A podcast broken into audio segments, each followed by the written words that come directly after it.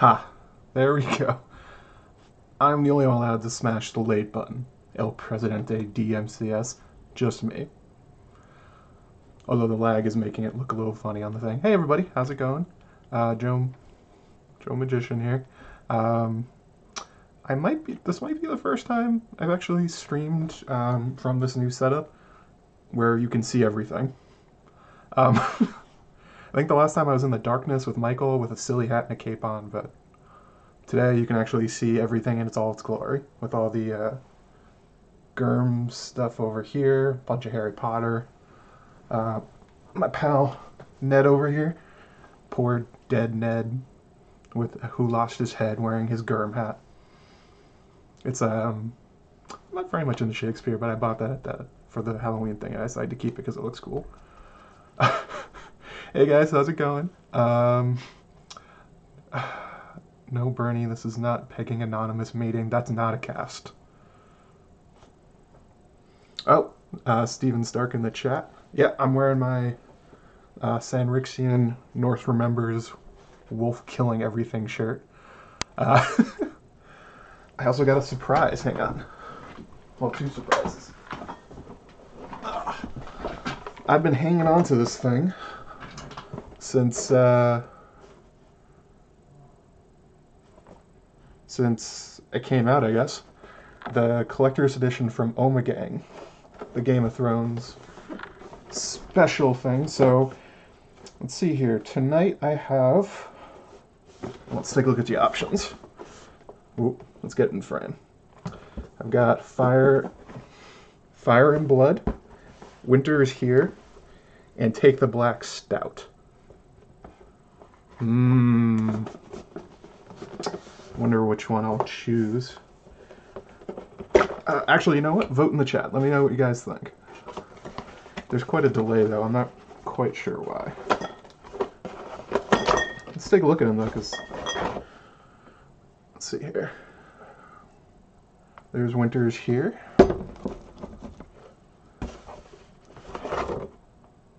Take the Black Stout with our Weirwood, much like Bran in the, uh, the video.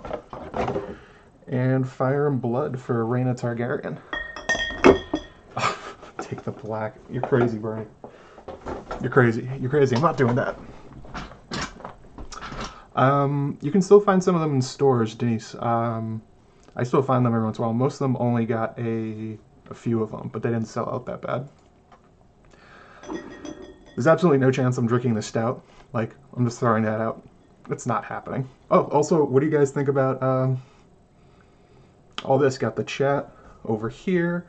I took the uh, quote card from my How Strong video and kind of edited it a little bit and dropped some things out. I think it looks pretty cool.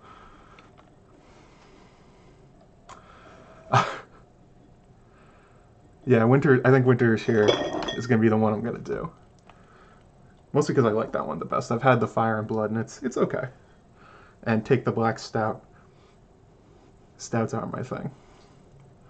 Oh, super chat here from um, Steven Stark. He says, to hype the shirt, everyone go buy Sanrixian t-shirt, support artists and content creators. Yep. Uh, Sanrixian's also going to be at Ice and FireCon selling some shirts.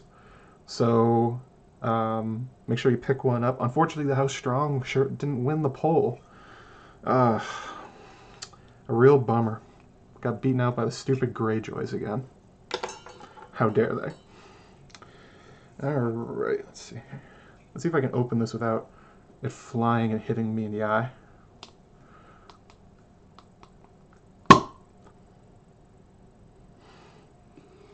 I did it successfully. But, I don't know if you guys saw this on, uh, on Twitter, but I bought myself a laser etched mug. So, here we go. Huge too. Mostly because I wanted something. I have the Weirwood thing, but it's way too small. It, do, it doesn't work for me. I don't like it at all. Um, so on this side, we have Duncan the Tall. On this side, we've got uh, House Tarth for Brienne. And then on the bottom, because you can etch anything, the seed is strong. So this is a theory, my House Strong video made into a mug. Looks really cool. I've been using it. It's pretty damn good. Hey, Chrissy, how's it going? Um, all right, so I'm just gonna pour this out, and then we'll actually get the stream started. Well, I guess the content, the hashtag content you all are looking for. As I do the worst pour in the world. Yeah, the winter is here is a double white ale with sea salt and white pepper. It's delicious. Highly recommend if you can still find it somewhere, but usually not. It's sold really well. Um, oh, and then after this, by the way, uh, Aziz is playing Crusader Kings uh, 2 over on History of Westeros, so I've been enjoying those. I've been watching those most Fridays, but not tonight because I decided I should actually do a stream. Like, this is a lot of fun. I enjoy talking with you guys. I haven't done one in a, a few months now, so about time, I would say. About time. And then you can watch Aziz play House Blackwood as he tries to take over Westeros in an Old God Revenge theme. Speaking of Old God Revenge, uh, so. Oh, yeah. To House Strong and Duncan and Brienne.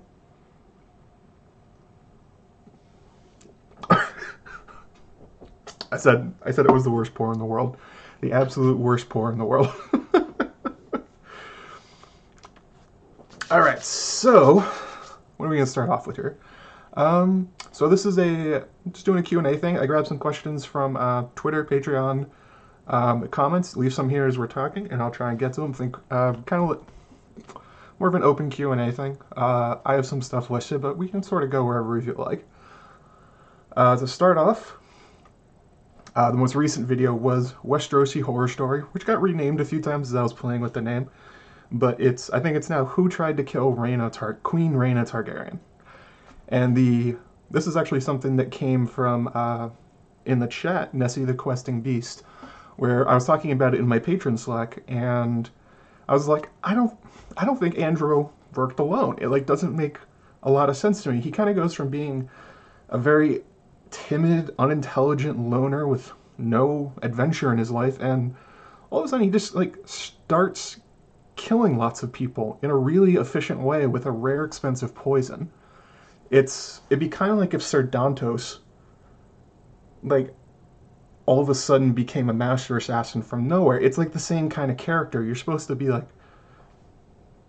wait, what happened here? How exactly did he do this? Uh, yep. You're welcome, Nessie. That was your video.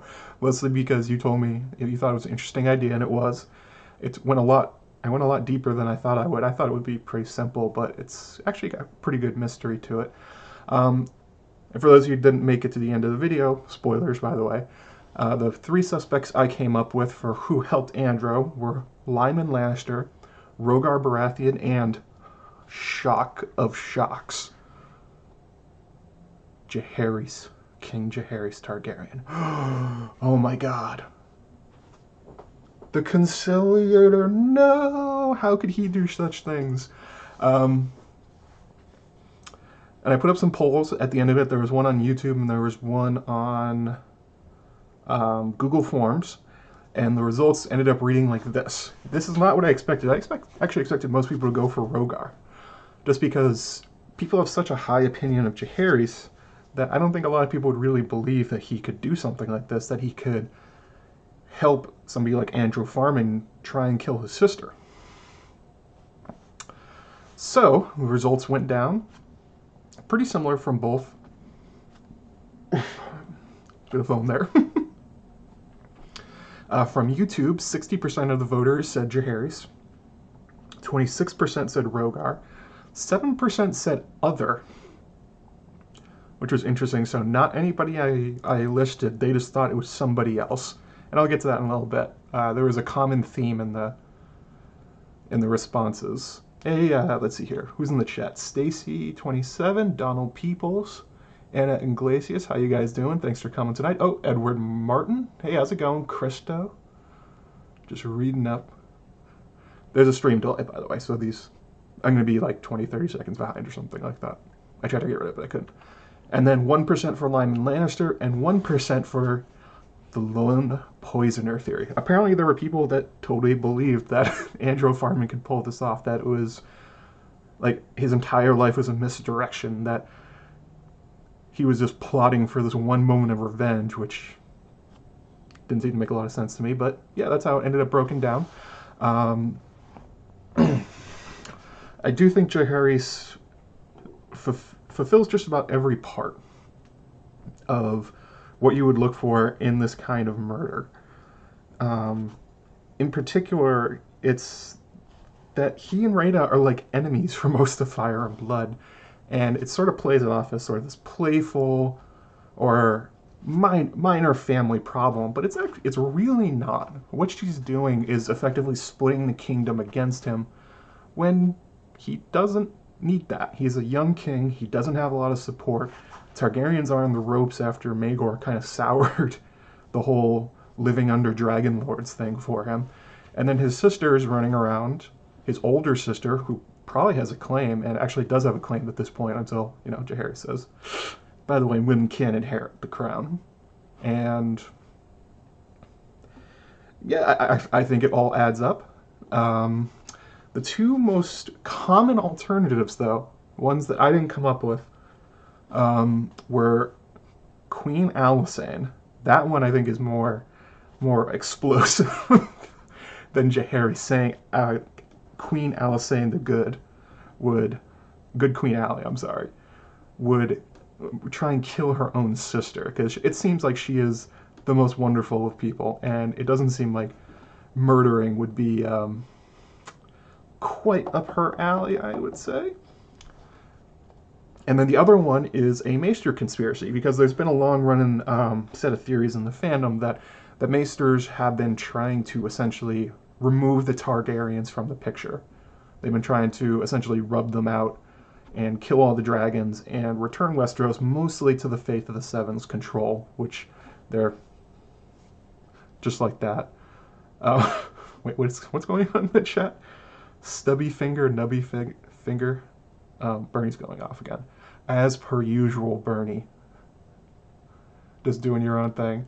Um, yeah, sad sack Androw says uh, says Nessie.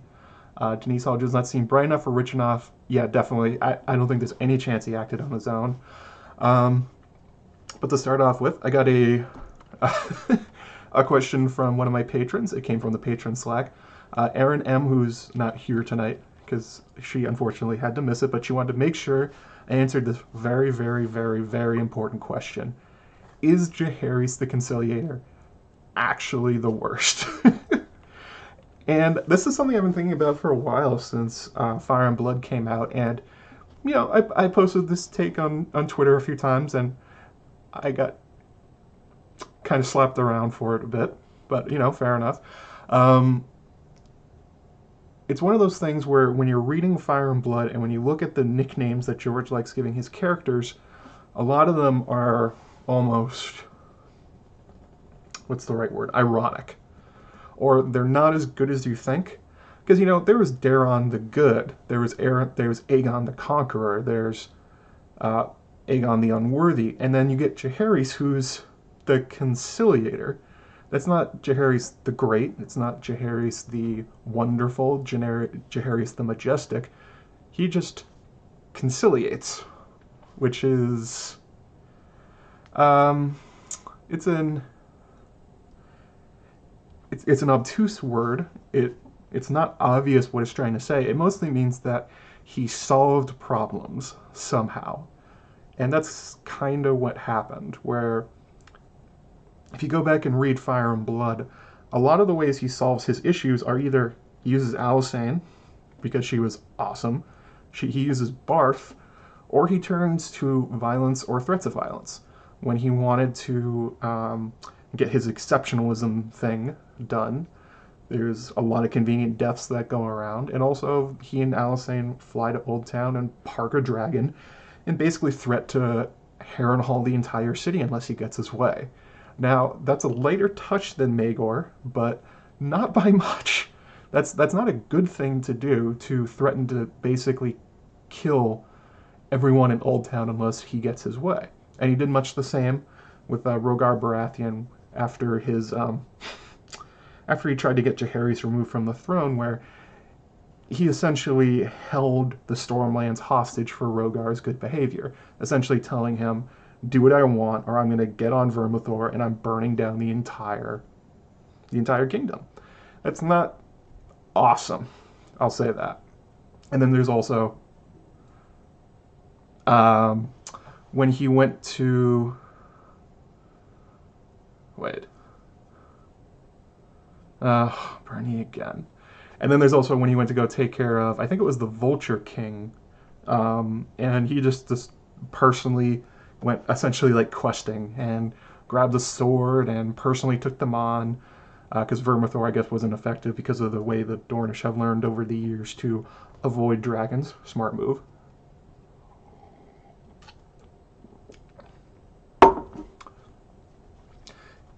And, and when you look back so to Erin's question, is Jaehaerys actually the worst? I don't think he's the worst, but there's definitely there's a comparison can be drawn where he is much more a typical Targaryen king than an exceptional one, but an effective one. He's an effective king. Does that make him a great person? Well, that's a question in the books. Can a good person be a good leader too? Can he be moral also holding this kind of power? And you know, he wields power well, which raises the question: Is he a good moral person? And eh, uh, bring up in the chat. Um, I just saw this. Where was it? Uh, Denise Hall brings up, yeah, he was not great with his kids. He especially wasn't great with the female, uh, his daughters. He and his daughters had had a lot of problems. He had a lot of problems with women in general. Um, he essentially divorced Alysanne twice. They called it quarrels, but that kind of undersells the fact that the queen broke up with him and left. Um, and it's implied that he sort of went on a uh, to go make the eight in the in between time while they were broken up. And uh, Saera, I believe, his daughter that he exiled, that wasn't awesome. His problems with Rhaena are well documented. Well, I well documented them. Uh, if he tried to kill her, it would just sort of be more in line with a pattern of behavior where he has a lot of problems with um, dealing with women in power, and he tends to try and solve things through violence or threats of violence, or just sending Alysanne to do it. But clearly, the Alysanne plan, plan wasn't working, as Rhaena was kind of out of out of his control at that point. Oh, hey, uh, Sarah Charles just showed up. How's it going? Uh, Matthew Royce. Looks like the massacre of Dragonstone occurred in 54 AC and Daemon Targaryen resigned his position. Yeah, that's one thing I noted that it's Daemon, um, Daemon Velaryon's niece was one of the people that was killed by Androw. And it could be like, oh, well, you know, he's mourning his niece, but it could also be that he's very unhappy to find out that a plot from the crown to kill Rhaena had his family member put in danger and actually killed for it. So, yeah.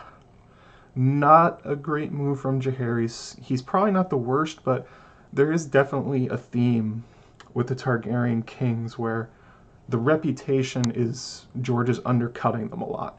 Maegor was cruel, and Jaehaerys was a conciliator, but their their actual behavior was probably somewhere in the middle, and that's something that's also borne out with the way that Fire and Blood is written, in that it is written by somebody who loves Jaehaerys, is written by somebody who hates Maegor, particularly from the perspective of the Maesters and the Faith of the Seven. Jaehaerys made nice with the Faith, although he didn't he didn't declare war on them and put bounties on skulls like Maegor did.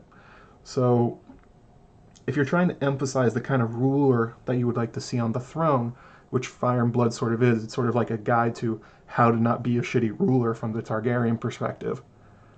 Jaehaerys is the kind of guy you would want on the throne. He values um, he values threats rather than uh, actually following through on them. So yeah, Erin, he's not the worst, but he's probably not the best person, even though he was a very effective king, if that makes sense. You guys following that? I hope so. Uh, yeah, I'm not gonna. Iglesias says, "Tell that to the Targaryen fans." Nope, I will stay far away from uh, the Targaryen fans with the opinions that the Targaryens are not always the greatest. Um, uh, Tolkus420, how's it going, buddy? Uh, B1 Mary, hey, good to see you here. Uh, Kyle Wilson, what's up, man? Uh, so, you know, as I'm talking, feel free to, you know, throw out some questions. I got some already queued up, but I'll take them as we go, especially if they're good ones. Um, oh, Mike Deck was in the chat, and he uh, said his Alysanne theory. That's actually in the document. I did pull that one out. Um, next one up from Thomas Smithson. Smithson. Ooh, that's a uh, that's a tough one to say. Um, he says, um, "Part of me always felt bad for Andrew. Yeah, he deserved what he got in the end, but if he wouldn't have killed anyone, then his story would have been so sad. He did not deserve to be treated that way by the queen and her friends. I wonder if at first he knew his marriage was a scam, or if he was tricked into marrying her, thinking she loved him and his sister or something." So. So there's a lot going on with Andrew's marriage to Rhaena. In particular, she has a lot of motivations at the time. The first one is she doesn't want to be a political tool for uh, her brother or Rogar Baratheon, so she just has to get married right away to get it off the table. Second, her and he can't have been unaware that Rhaena and Elissa Farman were a couple. It was well known from when they were there, from when she was there the first time it seems more likely that the relationship was set up as a sham, that he knew going into it that Rhaena did not love him, that he she was doing him that he was doing her a favor, and it seems to be in hopes that she would return that she, over time she would grow to love him. That's sort of what you see in his quotes um, as his killing spree kind of unravels. That he yells at her that it's like I could have given you children, I could have loved you, and instead blah blah blah blah blah. So Androw is sort of the kind of guy who uh, it, it, was never really on the table for him to be have a romantic love with Rhaena. And it's it seems to be that obsessing over that and trying to make that happen like is pr- and just really dwelling on it fueled his rage and got him to the point where he was ready to kill over unrequited love, basically. And it's not really. I don't think there's really much fault on Rhaena. Um, I mean, her and her court were mean to him. That's true. I don't, I don't know. I don't want to. I don't want to excuse the bullying, but he got. It seems to be that he got into this with completely wrong conceptions about what he and Rhaena were, what him and what her and Elissa were, and what her and her court were. It seems to be a lot of jealousy coming from him, where she was a queen. She, I'm sure she offered to like let him go and live whatever life he wanted, but the life he wanted was with her, and that wasn't ha- happening, and that's um, that's not awesome. And it seems to be that those feelings of betrayal and being ignored and the bullying is what uh, whoever was in Androw's ear exploited and pushed him from pushed him from uh, just being angry to being murderous, which is a common thing. Like you see that Littlefinger does that twice, where he gets he uses the genuine feelings that Lysa Arryn has for him and uh, Robin Arryn to get her to kill Jon Arryn, somebody she probably wouldn't kill on her own. But, you know, he's in her ear and he's constantly pushing her. And finally, he puts it on the table that if you kill him, then we can be together. And she kind of blurts that out at one point, kind of like Androw. I think there's a lot of crossover between um, Androw and Lysa Arryn in terms of how they were selected, the way they were pushed, and the feelings they had for the person that they killed. Let's see here. Let's go check out the chat. Uh, is there a possibility a member of the small council supplied the poison without the king knowing to keep? Yes, absolutely.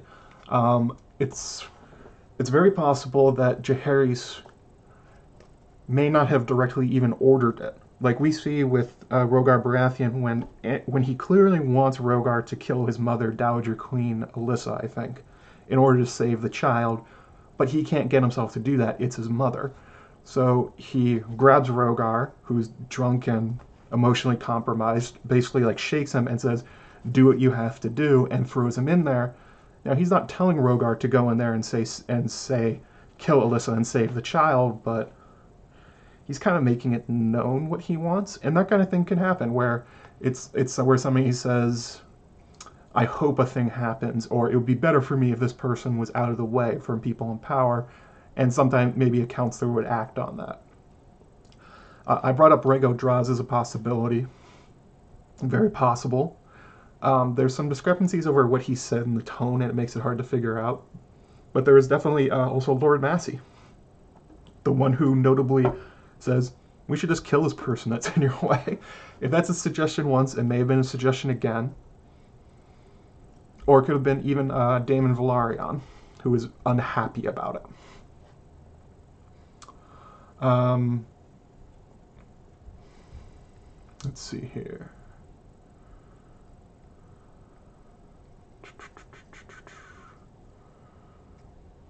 Um, El Presidente DMCS says, I find it hard to believe that Andrew wouldn't come out and say, by the way, your brother King had hand in this.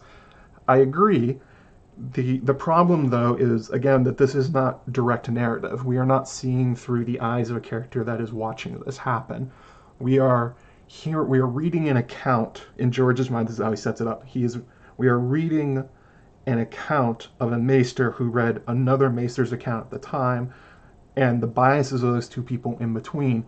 So if if something like that was said, or maybe if Androw was set up for a murder and he he didn't actually do it, you you can expect that the what the Maesters are writing, especially with how they love Jaehaerys in particular, maybe there's a, a, crossed out that little line, or they just didn't record what he said. Like we can't take this all at at exact face value. So who knows what Andrew actually said? Um, I mean, that happens much more in Fire and Blood when we get to uh, Princess and the Queen and um, the Rogue Prince, where George plays his three POVs game. But you can see that here too, where there's very much a unreliability, and you have to take into account the bias of who we're talking about. Um, I'll add that one for later. Phil H with a good question. Add that to my doc.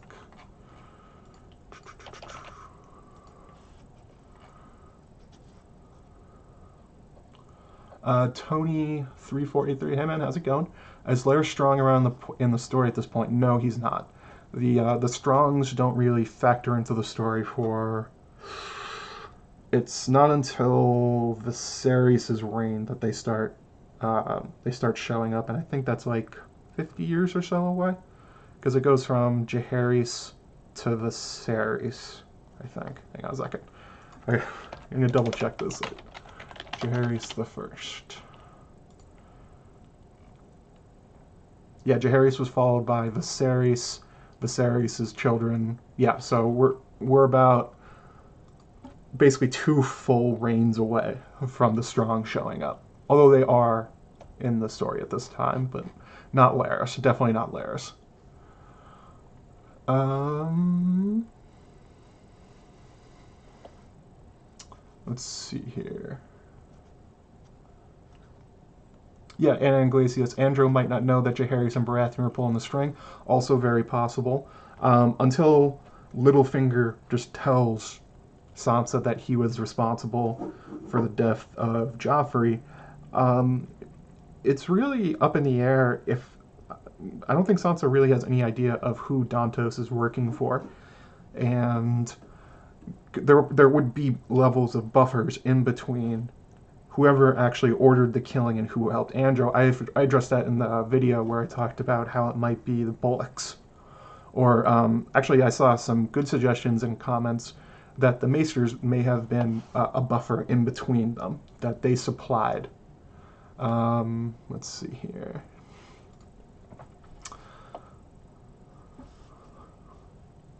Oh yeah. Uh, next question that I pulled from the comment section was uh, from Mike Deck, who's in the chat right now. Uh, he has a long comment where he talks about how he thinks it was probably Jaehaerys over. Uh, I mean, he thought he thinks it was Alysanne over Jaehaerys, and he talks about um, that it's all it all has to do with the dragon eggs, with the stealing of the dragon eggs and the fixing of Jaehaerys' financial crisis, which was happening at the time.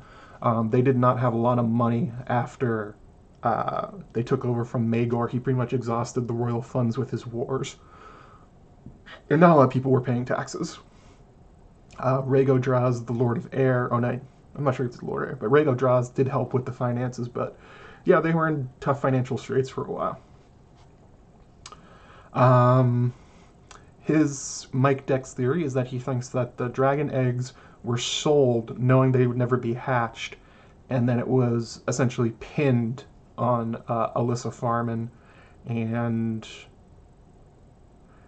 it, it goes to some sort of large conspiracy that goes through Androw.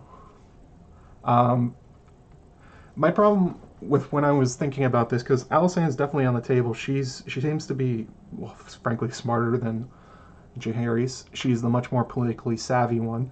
Um, it's that it's usually Jaehaerys is the one that leans towards the violent or get people out of the way examples. Like when Alysanne lands in Winterfell and she meets Alaric Stark and her sons and his sons, and she's riding uh, Silverwing, and he's visibly intimidated and basically threatens her. And ra- I think Jaehaerys in that moment would have kind of pushed the intimidation back, but Alysanne instead turns him into a friend and makes him an ally. Alysanne's way is to coax and coerce and make friends of people rather than using the might of the dragons and the Iron Throne to really get her way. For instance, she really loved making uh, marriage alliances. Um, that that was her primary way of keeping. That's something that's sort of um, undersold in the book. In Fire and Blood, it's kind of sold as Alysanne has her little pet project, like she's playing playing The Sims or Crusader Kings 2, making all these marriages. But her marriages, in large part, are have a real effect on the stability of the realm for Jaehaerys because everyone's married to each other. It's it's the same. I mean, I started playing Crusader Kings too, but one of the primary ways you stop somebody from killing you is you make a non-aggression pact by marrying your families together. And she married all the families together, and nobody was going to war. And it seems to be that um, I don't think she would be behind a poisoning, and I definitely don't think for Rhaena, especially because after all this happens, and um, and who is it? It's uh, Rhaena's daughter, Aerea, and after she leaves on Balerion, it's Rhaena, not Jaehaerys, who goes to her to try and, you know, reach her and mend fences with their sister, who's having a really tough time. Maybe you could, you could say that she's feeling guilty for her role and using Rhaena and the killing of her friends to, for some protection of the Iron Throne. But I, I don't, I don't really think it's in her character. Maybe I'm wrong. I mean, definitely could be. Uh, I, I just don't think it's um, I don't think it's in her to try and kill her sister, especially through somebody like Androw. um, let's see here. Uh, Nessie points out Lucamore the Lusty was. Yes, he was around during this time. Um, it is. He comes in a little bit. Uh, I think. Yeah, let me check this out. I have to make sure I got this timeline right. Lucamore the Lusty. Uh, he was. It was in the next year because this happened 54 AC. 55 AC. Lucamore ends up on the um, on the King's Guard. So the Strongs are have not really pushed themselves into this generation. Um, hey, uh, Barrel Rider says first live stream with you. Hey, how's it going? Uh, welcome. Glad you got to catch one. Um, Kyle Wilson says I bought Fire and Blood and haven't read it. Aside from wanting to know what happened, is it a good read? It is a good read. It, it's a tough read though because it's not direct narrative. It's sort of written like a history book. Um, but once you sort of get past the change in tone, the way it's being uh, told to you, you can start to see really interesting things, and the stories are are George, and so they're awesome. I really enjoy them. Um, it's definitely worth a re uh, re. I would read it once and then read it again, and go back and uh, pay attention to things that are being emphasized and de-emphasized by the fictional maester because it tells you a lot about the story George is trying to tell. Hey, uh, Sandrixian showed up. I got your shirt on. Got the North Remembers. Uh, Sarah Charles says matchmaking for the win. Tony, I'm afraid to try CK2. I feel like you're consuming. It's a consuming game, but yeah, the matchmaking is probably more effective than Jaehaerys' threats to kill everybody in terms of keeping the realm together. I, I would say it seems that she's much more um, behind the successes of Jaehaerys' reign than maybe Jaehaerys' Like, I always thought it was really interesting when you're reading Fire and Blood is that Jaehaerys sort of gave up on diplomacy at one point and just sort of let Alysanne go on ahead of his retinue, do all the hard work, and he shows up and shakes all the hands after she's uh, got all the marriages and alliances set up for him. So, yeah. Yeah, Alysanne uh, also gave the gift to Night's Watch. Good call, uh, Denise Hall. Um, yeah, and she's probably, and um, Steven Stark says, Alysanne say maybe the best Targ in history. I think that's pretty fair. I think if she was male instead of female, she would probably be um, probably the greatest of their monarchs. She probably is the greatest of their monarchs, just the uncrowned one, I guess. Uh, along the lines of somebody like I, I don't know, maybe like Bloodraven. Bloodraven was effectively king for quite a long time. Uh, with Daeron the Good. Um, let's go here. Oh, Kath. Let me see here, Kathy. Uh, Kathy DeHod says, honestly, all we have is a secondhand maester saying he did it. The kid could have done it himself, and the team helped to throw Andrew under the bus. That is definitely a possible explanation for what happened, especially with the with how he goes from being very stupid to very smart all of a sudden. If he's being blamed for a murder he didn't commit, and um, sort of took the fall, kind of like Dontos Hollard, then yeah, that is another reasonable explanation. It's it kind of gets to the fact that it's really hard to parse what happened on Dragonstone because a lot of it doesn't make sense. Like, how did he get the Tears of Lys? Where did he come up with this plan? Why is nobody stopping him? Like, where are the guards in this? Why, why isn't anybody testing the food? It, all these other things that, whatever. Uh, Angel Dalton in the chat. I like your Pokemon plushies. Oh, thank you. I got a Flareon, an Arcanine, a Dragonite, and a Bulbasaur. Um, let's see here. How long have we been going? Oh, about 45 minutes. Okay, so let's keep trucking here. Um,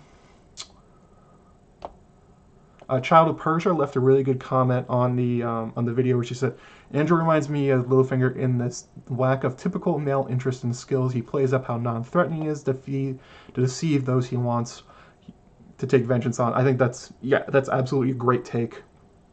Um, he is absolutely, I think, a Littlefinger kind of Lysa Arryn merge of a character. And I think you're supposed to definitely connect Littlefinger's murders to Andrew Farman's murders, especially with the the use of a pawn, where whatever happened, Andrew is not the, the king in this situation. He's not the mastermind. He is just a pawn being moved around the Targaryen dynasty. So Littlefinger does it for chaos in his grand plan to somehow become lord of something. Who knows what he's really doing? Uh, that that's always a tough question, but there's definite overlaps with their characters, and I mean, it's a thing that George talks about where he says um, he said well he says through his narrative that uh, poison is a woman's weapon and Littlefinger uses poison. So does Androw. So I mean it's not that's not true. Poison is not a woman's weapon. It's not even true in the narrative, but it's sort of a saying, an idea that he kind of hangs it on.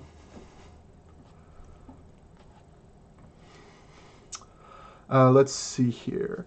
Oh, there was a, a great comment on Reddit because like I, this posted on Reddit from uh, user Muma Muma Ahesh, I think that's how you pronounce it.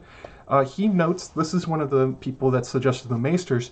He noted, and I didn't catch this, that Maester Anselm, the replacement for Maester Kolpler, because it was kind of a um, older Maester, younger Maester situation, kind of like, um, God, what's his name? Stannis Baratheon's Maester. Hang on a second. Uh, Clash of Kings, Maester Cressen. Maester Cressen's situation where there's an older aging Maester who seems soon to die or retire, and they're training the next one. Um, he notes that Anselm, during during all this, is curiously unable to identify the poison, although that could be explained because it's a very rare poison. But fair point. and also that Anselm is killed. Um, oh wait, hang on a second.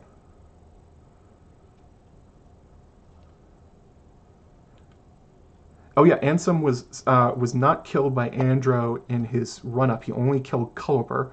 Maybe he knew that Anselm didn't have the skills, or whoever was planning this new Anselm didn't have the skills to find it out. But it could also be he was the one uh, that was supplying the poison, and he was a go-between along with maybe the Bullocks to Androw to set up this, and that Anselm is killed near the end of the murder spree. He's stabbed between the shoulder blades by Androw Farman. Apparently if that was his contact, you know, it could be. Um, the Maesters being involved, that would make a lot of sense. Where um, has been a problem for them too. It was Rhaena's marriage to her brother Aegon the Uncrowned that started um, a faith militant uprising. Uh, she's also um, at least bisexual, which is a that kind of thing is a big no-no for the Faith of the Seven, and she's a Targaryen, so she has a lot of uh, targets on her back, particularly from the Faith of the Seven and through the Maesters, because again, the two of them are pretty well linked. So, yeah, that, that that's a good point. It may be that um, Maester Anselm and um, the the remaining uh, Sir Bullock on the island could have been behind making sure that nobody caught Androw while he was killing people. That could definitely be. Um, I wish I had caught that. That's a really good catch. Um, let's see here. And it goes to um, El Presidente DMCS says, Nobody suspected Andrew of acting strange, or was he always a glorified waiter? The fact that nobody is suspecting that people are suddenly dying and in a realm where poison is a thing, and like, he's obviously pissed off about something. I mean, either they very much suck at their jobs or they're ignoring on purpose.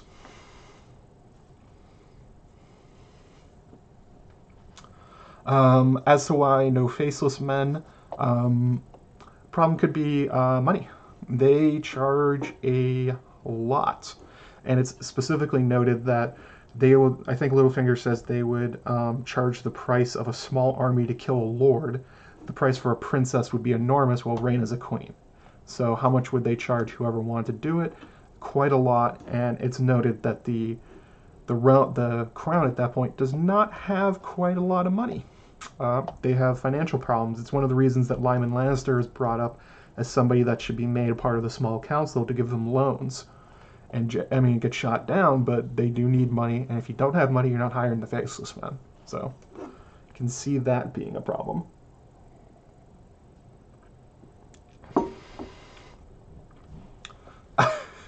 As notes that 69 people are watching. Of course. Of course. Nice. Uh, there was another good, uh, good comment here that um, it, the name's in a different language. I, I can't tell if it's Korean or Japanese, um, but they had a really good point where they were talking about um, Jaehaerys's uh, problem with women, in particular with his ch- uh, with his child Saera, and his problems with Alysanne and Rhaena, and how a lot of like Jaehaerys's problems stem from the fact that he cannot deal with the fact that he is afraid to lose his power, that he doesn't want to cede any of it to the women around him, and it even goes on to cause the Dance of the Dragons because of the because of the Great Council uh, looking over Rhaenys the Uncrowned for Viserys. So, yeah, it, it's um, he was an effective ruler and king, but he definitely has his faults, and one of them is his major problems with women. Um, oh, something was apparently supposed to be a super chat from Natalie Smith. Try again. I'm sure we'll get there. Um, so, any other? Uh, I'm gonna scroll back up see if I can find any comments or questions on that one, and we're just gonna move on to the last long night video because we're doing both at the same time tonight. Um,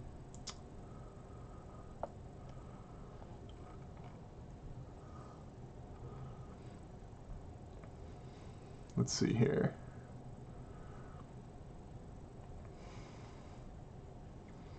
Uh, Jay Moray says it's very interesting how Andrew and Peter are certainly examples of being systematically effed over and being enactors of systematic horrors.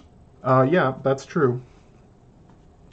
Um, a large part of the reason for the problems between Rhaena and Andrew is that Rhaena needed a husband, and because the faith would not accept her having an open relationship with Elissa, and because she's a woman in a man's world sort of thing, even being a queen with a dragon, she's she can be married off uh, by her king just for political capital, which happens all the time. And if Rhaena was free to do what she wanted and be with who she wanted, she never would have had to marry Androw. And it never created this awkward situation where the two of them have to stay together um, despite the fact of not caring for each other at all. And um, and just for yeah, it's there's this whole situation is really a casualty of the uh, male primogeniture in a way. Rhaena and Jaehaerys' problems with each other are because of that. Rhaena and Androw have to get married because of that. And Rhaena becomes a problem for them, for Jaehaerys, because again, she has a claim to the Iron Throne, a weak one, but somebody could marry her and then use her claim to try and overthrow him. And it all comes down to the way the power structure and inheritance works, which is not great. uh, Natalie Smith is having problems with a super chat. Uh, I've never actually tried to do it. Tried to send a super chat through my phone. Um, uh, keep plugging away at that one. I'm sure you'll get that. Um,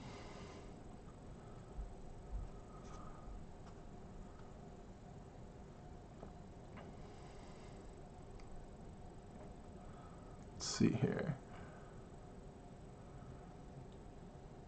Uh, Jay Moray says, I imagine dragon eggs or equivalent values equal royalty, which is interesting when thinking royalty compared to each other. Do they all cost an egg? How much is Rhaena compared to Jaehaerys? Uh, yeah, that's interesting. Did Elissa drop off three dragon eggs with with the and say and each one because she sold them to Braavos? That'd be funny if it was a dragon head for a dragon egg for a Targaryen head. If that was it, I wonder which one she would want to kill. That's a cool idea. I hadn't. That's a nice symmetry. Um, yeah, I bet they would take a dragon egg to kill Jaehaerys or Rhaena or Alysanne if if um if the faceless men were asked to. I can't imagine it'd be hard to imagine a more valuable way of paying them. All right, so um, I'm gonna move on to the uh, last long night video. Any more questions? I'll grab them, throw them on the dock, and um, uh, try and get them at the end. So if you this video came out a little while ago, I think like um, two, three months ago or something like that. It's essentially with the end of Game of Thrones and the others are dead by Arya Stark's hand. Are they really gone forever? You know, they've bent the rules of mortality before. Maybe they can again. Or can they be made again? Are they kind of like a recurring nightmare for Westeros that stems from the abuse of magic in the natural world? Are they an exceptional, a unique event, or are they sort of an inevitable consequence of humans using magic in this world? Oh, uh, Steven Stark donated uh, five dollars via super chat on behalf of Natalie Smith. That's very, very gentlemanly of you, Steven. Um, so one thing I really enjoyed looking at in this video was the idea that magic use is really out of control in this world. And in some fantasy worlds, it's sort of sort of said that there's almost an infinite amount of magic. Like the world is magic and it doesn't really hurt anything to use it. Like, you know, there's wizards having battles all the time, all this other crazy stuff. It doesn't really affect much.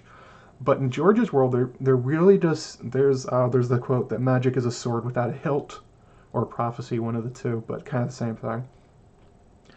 And these societies and races that find themselves um, overusing magic, it ends up being almost the end of them.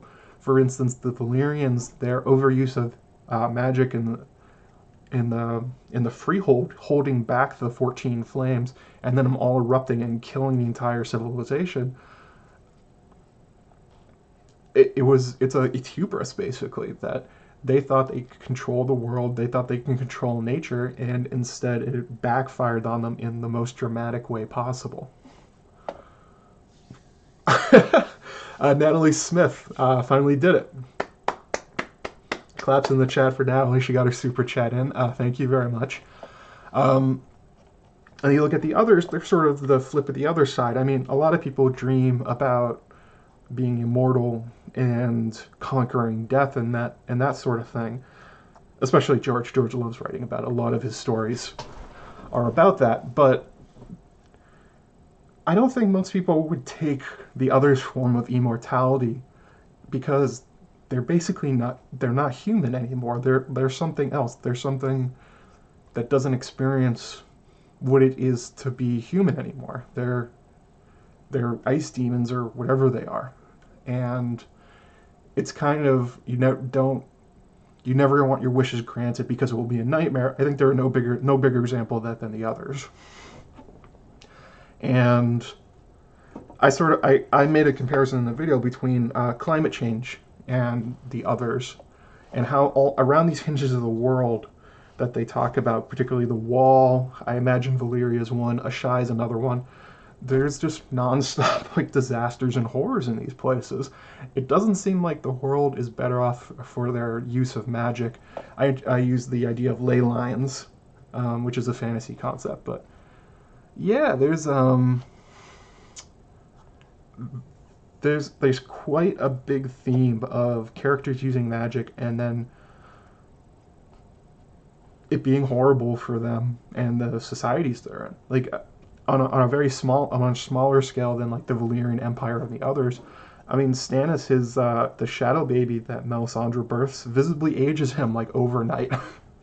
um, uh, his hair has turned gray. He looks very tired. He's not the same person afterwards. Um, so that could be the same sort of thing. Um, so the question that I posed in the video are the others over? I would say probably not. It does, especially. Um, it sort of depends on what Bran's going to do at the end of Game of Thrones. Now that he's basically a god king on Earth, he has all the knowledge. He's basically all of his rivals are eliminated. The Targaryens are effectively gone. Basically, only Drogon's left, the last dragon sort of thing. The others have been destroyed. Um, the children are all basically dead. I think they said that in a. Uh, after an episode thing or some question somewhere that you're supposed to understand that in the taking of Bloodraven's cave that all the rest of the children are now dead, that that was the only ones left.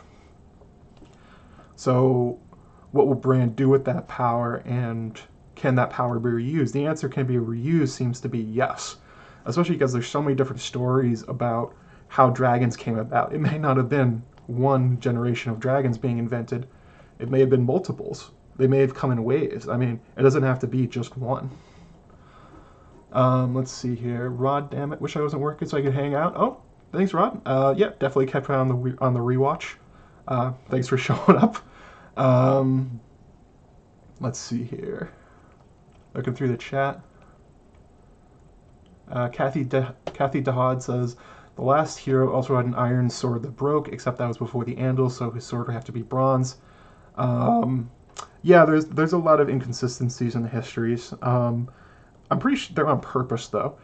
Uh, there's sort of this idea going around that I, that I've seen that there's this conception that George has a very accurate understanding of his history and his mythology and his legends, and um, that he's kind of telling a bunch of different stories because he's trying to obscure some sort of monomyth.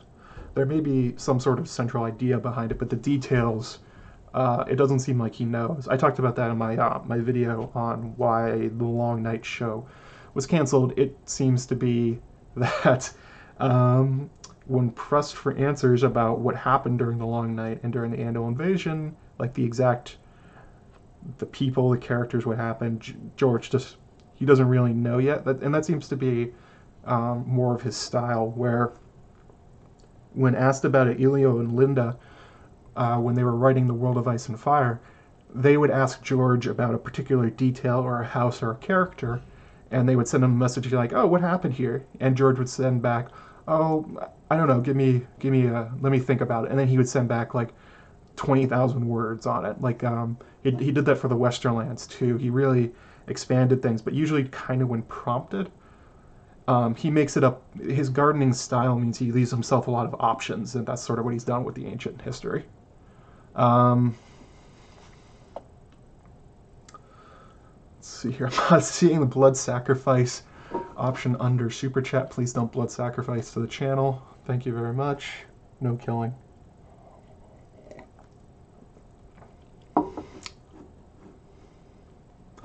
Uh, let's see here. Liam Mullen, hey, how's it going? Nice to see you. Um, Tad Dawson, 68 Dawson says, using power always is consequent. Absolutely. George is, he does not believe in essentially like the Lord of the Rings style magic where they can just do anything all the time that they want. He doesn't believe in uh, magic without without consequence. Everything has a cost and there's no bigger example than the others. They're whatever they did to get their power. If even if I mean the show doesn't even really tell us the why that scene happened, where he, he took the dagger in the chest. Uh, whatever they did to get it, it's almost certain that they didn't do it with the intention of becoming the ice demons that they are, the bane of humanity. It's sort of a uh, a slow escalation, a maybe a, like a fear of death thing pushing them beyond death and becoming the monsters that they are. Uh, a super chat from Sanrixian. Oh wait, she sent a sticker. It's a lemon guy who's enjoying the stream, I guess. uh, thanks very much, Mallory. Um,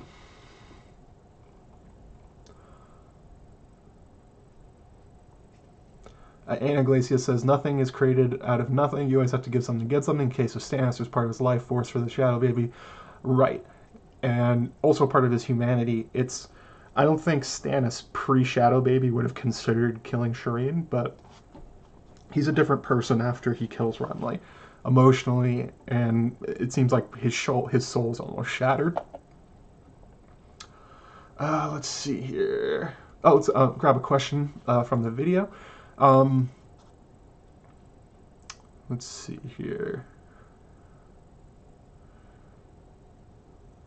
Uh, Vanessa Amnesty, Amnesty says, uh, What do you think about the ghost grass covering the Dothraki Sea and the Shadowlands not having daylight and a toxic atmosphere? Are those also different degrees of climate change by magic? Yeah, ghost grass is a really interesting idea that George has implemented, where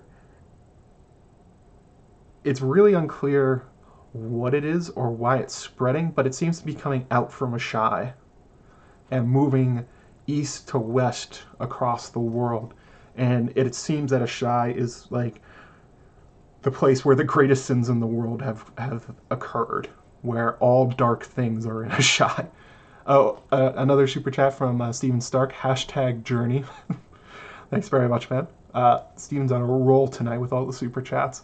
Um, but yeah, another example I mean, the Doom of Valyria is a bunch of volcanoes exploding and destroying the Valyrian Empire, sort of their own magic consuming them. But if you look over at Asshai, there's there also seems to be sort of um, the natural world revolting against them, sort of thing. The River Ash um, is filled with volcanic ash from an enormous, ever erupting volcano to the north, which kind of reminds you of Mount Doom uh, from Lord of the Rings.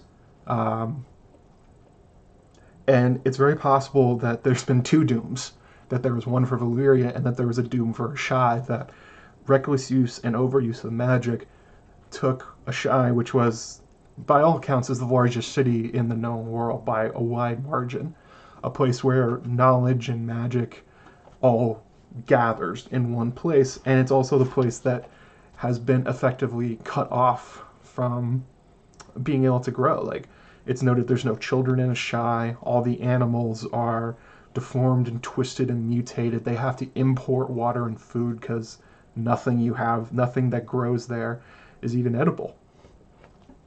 It seems to be a more extreme example of that. But you can also look at Qarth. Um, the ghost grass is coming for Qarth as well, where uh, if you look at the outside of Qarth, there's these giant images of um, forest and animals and Qarth obviously was thriving at one point, and now it's surrounded by desert. And it seems to be in all these different places around George's world, anywhere there's a huge central place full of magic and civilization, it's destroying the natural world around it. Um, let's see here. Uh, Anna Iglesias says grooms of the timeline can't be trusted. Very true. They can't be trusted because I don't think he's figured out what they are yet. Um, if he ever gets around to expanding the world of Ice and Fire, he might, but he really had his chance to with the with the Blood Moon or Long Night show, and it appears he declined to in favor of writing more Targaryen history. So I don't think we'll ever get an answer to that. Um, let's see here ridiculous Ed Tollett would be me if I were late. Hey y'all, hey Ed, uh, thanks for showing up. Um, hey man, how's it going? Uh, Tony, uh, three four eight three. Obsidian Heart creating the others is questionable in the book canon. I am, in my opinion, uh, yeah, sure. It, I would imagine that it's something similar because it's so out of left field that I don't think Dan and Dave would come up with it on their own. It seems to be something they were probably told and then worked around. I talked about that in the um, in my uh, Whisper Jewels video, where everything about the Night King in the show lines up with George's use of weird magic stones in his other and gems in his other works, and if and especially the um, how obsidian is very much emphasized in the books in a way it isn't in the show. I, I don't think I don't think that was their idea. Uh, was there an announcement for the stream? Yeah, there was. Um, I think there was some weird stuff going on in the background with YouTube. Uh, it made me go to different control rooms, which was weird. I had to change the, some stuff for this one. I don't really know what happened. Um, my bad on that. I'll have it fixed for next time. Uh, okay. Um, oh yeah. So to answer Vanessa MSC's question, I think Ghost Grass is definitely um, an idea that the natural world is revolting, that it's the overuse of magic is destroying the ability for humans and everything else to live in that world. A, a simple example, like simple in terms of it's not grand, but it's very much like a Mordor as Sauron's power grew the, the land around him, the land he went to, would become foul and unable to be lived on, like literally evil. So it's probably something like that.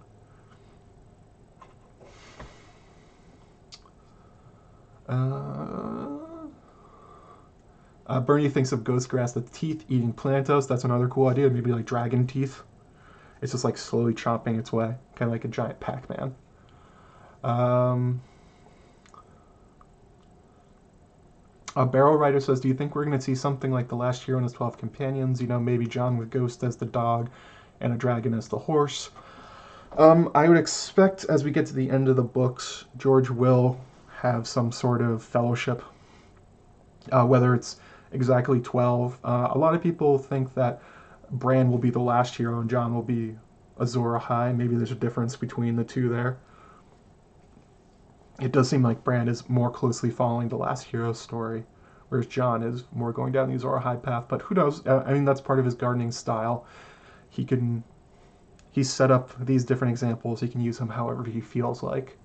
Um, I'm really hoping that Jon isn't the last hero, mostly because that means I think that Ghost dies. I don't want Ghost to die. Ghost is the good boy. Ghost is the best boy.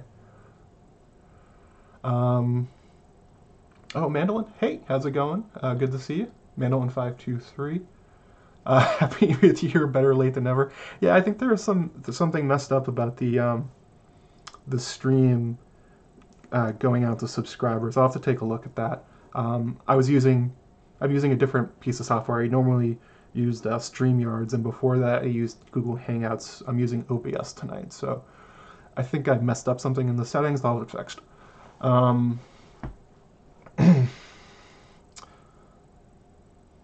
Kathy Dahad, another good point from her. You're on a roll tonight, Kathy. Technically, in the words of Gurm, in the words of Gurm, the details in the world book are what a maester believes to be true. No proof, no proof there are no children in Asshai. Absolutely. Um, it's very much like Fire and Blood, where you, have to take what's being written there with a grain of salt, especially when when you're thinking about a maester in the Citadel. They're about as far as they possibly could be away from Asshai. So they're they're reporting rumors that were rumors that were rumors that went from sailor to sailor to port, unless you're talking about somebody like Marwyn, who supposedly actually went to Asshai. So Marwyn would be the, um,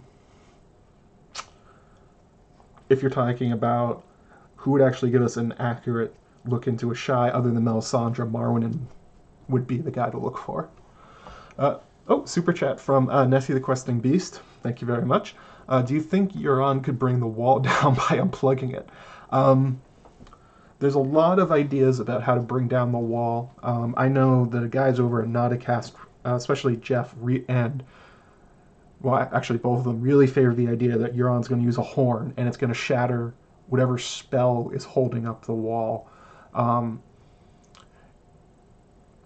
I wonder what you mean by unplugging it. Do you mean like if you like rip the weirwood, the the black gate out from underneath? Because it seems that seems to be maybe where the power is coming from that it's the weirwood net or that the black gate is there because it's a ley line a, a, convergence of different ley lines all in one point. The hinge of the world idea is essentially that george has this is using this idea that there are essentially like points in his world that have more magic than others. Things like uh, valyria asshai the wall that kind of stuff. Like melisandre in particular says my magic is stronger at the wall than it's ever been. And that seems to indicate that there's something very powerful going on there. Um, maybe like a pool of, of power or pa- or magic in some way, however he imagines it.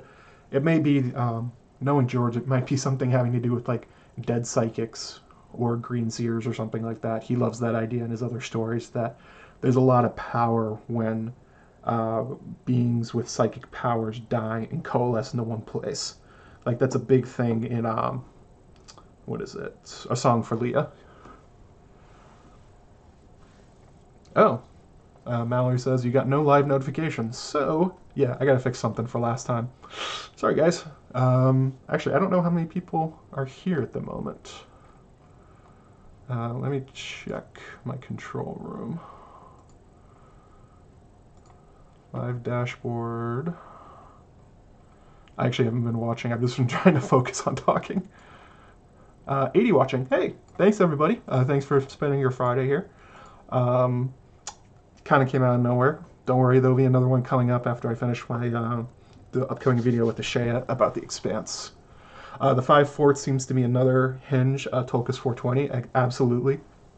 Glinsky says a mana well. Same idea. That's exactly the same idea. Uh, it's just, it's used by uh, different names and different stories, but the idea is the same. Some place like holy place, whatever. Um, let's see here. So do, could Euron bring on the wall by unplugging it? If if there's a way to drain the magic out of the wall, maybe blowing the horn of winter will do that. Um, then yeah, I, there's definitely a way Euron could bring down the wall by unplugging it. That's a weird way of saying it, but yeah, whatever's holding up the wall is magic, and if you can undo the magic, then the wall comes down. Um,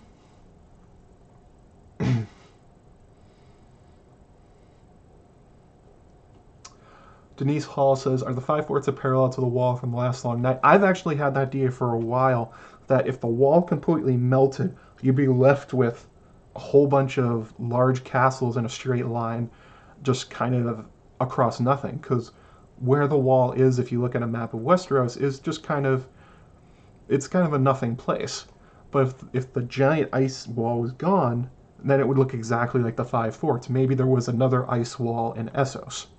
And to get back to the point of the video, the are the are the others gone forever? If the others are sort of an inevitability, if they're kind of something that happens in a cycle, sort of like a in a Norse way, where it's an as long as there are humans with magic, they will try to beat death, and by become by beating death, they'll discover they can bring back the dead, they can become the others. So there may have been multiple other invasions that we don't know about. George can make it up, but the Five Forts definitely looks that way. Like, f- imagine the wall is completely gone, right? Move forward 2,000 years, and the castles are still there. Like, would you call them, like, I don't know, like the 13 forts or however many castles there are? Probably. It would probably look almost exactly the same. And you sort of get the same thing at um, Moat Cailin, where it appears to be an incomplete fortress. It, it doesn't exactly bar everybody from coming in, and the walls are to the south, not the north. So maybe there was something there too. A lot of people thought the Hammer Waters, maybe an ice wall melting. That would be interesting. Um, let's look at another question I got from the comments on that video. Uh, from the Star Wars questioner. What if similar to dragon populace being tied to the strength of magic, maybe the population of the others is tied to the length of seasons? So the summers are the length are their length as the population decreases through death, while the winters are dictated by the growth of the others' population via births or whatever their version of it is. That was another big part of this video as I talked about will the seasons go back to normal, basically. Because that that's a really big part. The abuse of magic really seems to be making the seasons go wild because there's not when asked about it georgia said there's no scientific explanation for it it's magic based so so there's definitely something linking the seasons to the others and the dragons or fire magic and ice magic that there's some sort of unbalance happening and the world is swinging wildly back and forth but it doesn't it's hard to say i don't think it's actually tied directly to the actions of any of the characters because you know there's been very long winters in Westeros' history, but not all of them have been a long night. You know, it, unless you're saying that the others are causing every long winter, but then how are the Valyrians still causing long summers when they're gone and the dragons are mostly gone too? So it seems to be something more primal that it's an indication that the world is wrong and that the humans have done it, basically. oh, let's read the chat after I got after I talk for like three minutes. Oh yeah, uh, hit the like button. Um, uh, we're gonna be going for like another 20, 30 minutes or something like that. So any more questions, uh, throw them in the chat. I'll try and get to them. If you haven't seen, this is my awesome mug I got made for me. Tarth on one side, Duncan the Tall the other, and I can't tip it over. It says the sea is strong on the underside. It turns out you can buy mugs and have whatever you want laser etched into them. Uh, let's see here.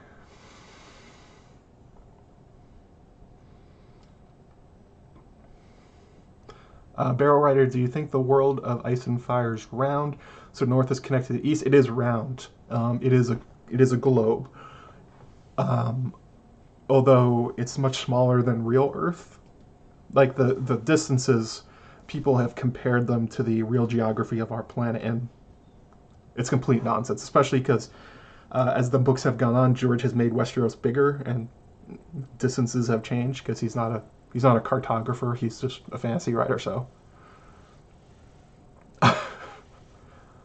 um, but it is possible that the north is connected to the east, or it was via some sort of ice bridge. That's totally possible. Like how um, Asia and North America were connected at one point, and humans walked across it. Maybe at the heart of winter, at the very top of the planet, it's possible that ice went down and connected to Essos. Uh, oh, so you guys are expi- excited about the Expanse video. Um, yeah, that's that's a really good one. Um, so what's going to go on with that is there's a full podcast version that um, is like an hour and change. But what I'm doing is that's the full version is going to be available for patrons. I'm going to make a cut down version for YouTube with a video and all that stuff, and that'll go up for everybody. But if you want the full version, you'd have to go to Patreon and sign up. I think I'll put it at the five dollar level, and then you'll be able to listen to it. I think that's, I think that's a good idea for how to split it up, because I don't want to. I don't really want to put up like super super long videos on this channel, but I also want to make them. You know what I mean? I don't know. I think I think that's a good way to do them. Um, Edward Martin says snaps. Uh, Magic Man love that theory. Yeah, it's a it's a good one. Um, I I think I'm gonna do a video at some point about the wall itself and connect it to the five forts. It, will be interesting. Um,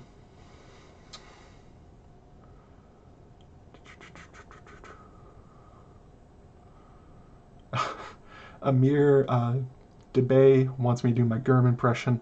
I'm sorry, I'm, I'm, not wearing the hat. I can't do it. I have to be wearing the hat. Um, oh, another super chat from Steven Stark. Man, again, on fire, Steven. I have a question. Was Joffrey Baratheon the greatest king ever? Please be specific. No, he's not. Joffrey Baratheon sucks and deserved what he got. Probably deserved worse. Um, the only part of it that makes it like morally questionable is because you're rooting for the death of a child, but or a preteen at that point. But yeah, fuck Joffrey.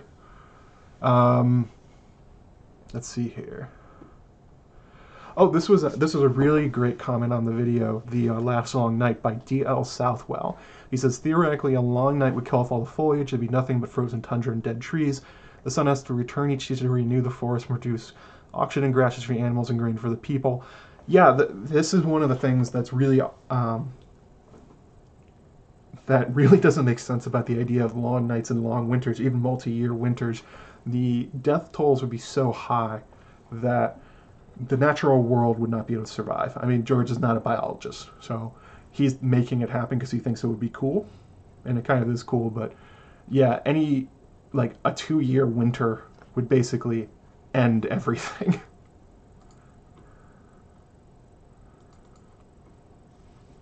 um kill off the foliage. Ghost grass, in a way, could be like a way of seeing that that um, ghost grass, Valyria Asshai, uh, the area around Qarth, um, magically destroyed, but not not accurately destroyed. None of that stuff would work. Um, let's see here. Let's look at the chat.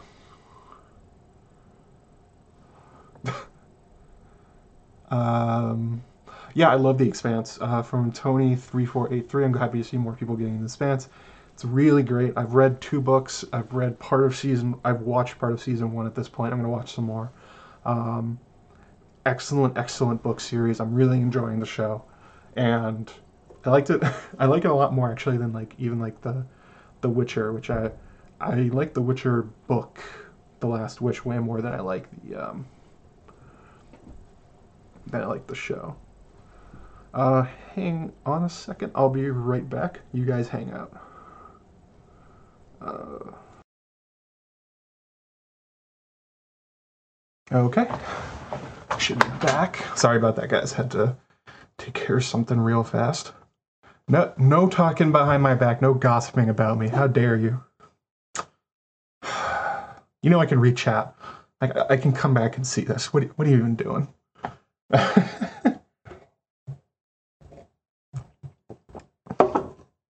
They're part. Um, well, I'm not gonna do a Witcher stream. Maybe in the future. The upcoming video with Shay will be why Game why Game of Thrones fans should watch the Expanse. So maybe I'll do one with The Witcher too. uh, okay. Yeah, George is not a biologist. Long Winter is not global. There is indications, uh, Phil H, that it was global at one point, like the Roy, Roy and I experienced it, and the um, it went even as far as I think Dothraki Sea and maybe the Jogos Nhai. So at least one of them was semi-global. Maybe it didn't go all the way south, but it definitely went around. I would say. Uh, grab some more questions.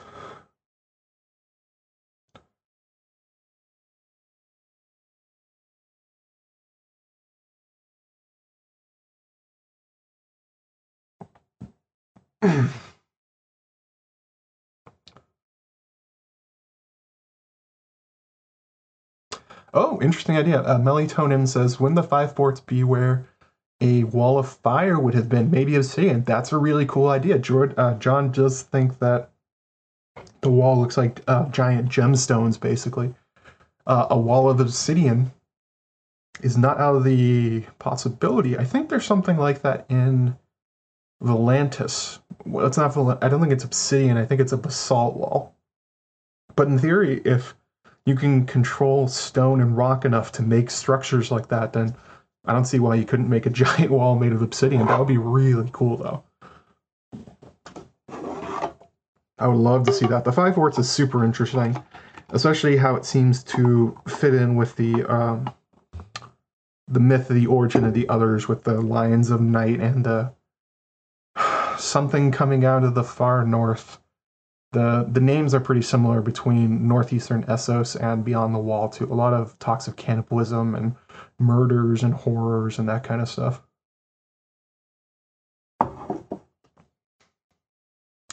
Uh, Denise Hall says, "What will happen now that Craster is dead and will not be not be supplying more children to the others?" So there's some weird stuff going on with Craster, and it's it seems to be that he's maybe not the only one giving them children, but he's the one furthest south because it's said there are clans that um, that basically worship the others or they worship cold gods, which, as we know from Craster, are basically one and the same. Um, he's probably they've probably been getting children pretty regularly, um, but he seems to have up production. So if they're if the others are still alive in some form, because they can turn into mists or something, if they if they're alive in some form at the end of a Song of Ice and Fire, then you know, wherever there's a temptation of power, wherever there's somebody that will gr- do what the others are doing for Craster, then there will be somebody who will who is um, sociopathic enough to sacrifice anything to get that kind of power.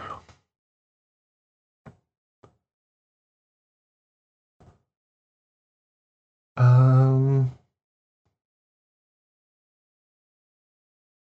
Oh yeah, um, Nessie says fused black stone. Yeah, same idea.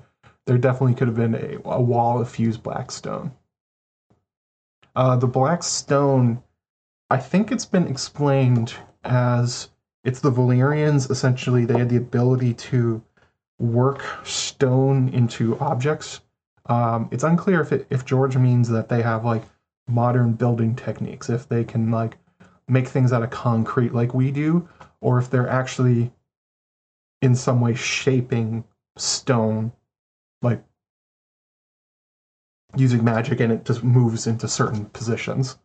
If it's the second one, then that could definitely be an explanation for how they're making, how they made these stones, which seem to go back to um, Great Empire of the Dawn, um, whatever Qarth is, Valyrians. It seems to be a shared ancient technology that sort of fell apart um, in the wake of the fall of Valyria. The the ability to make these things.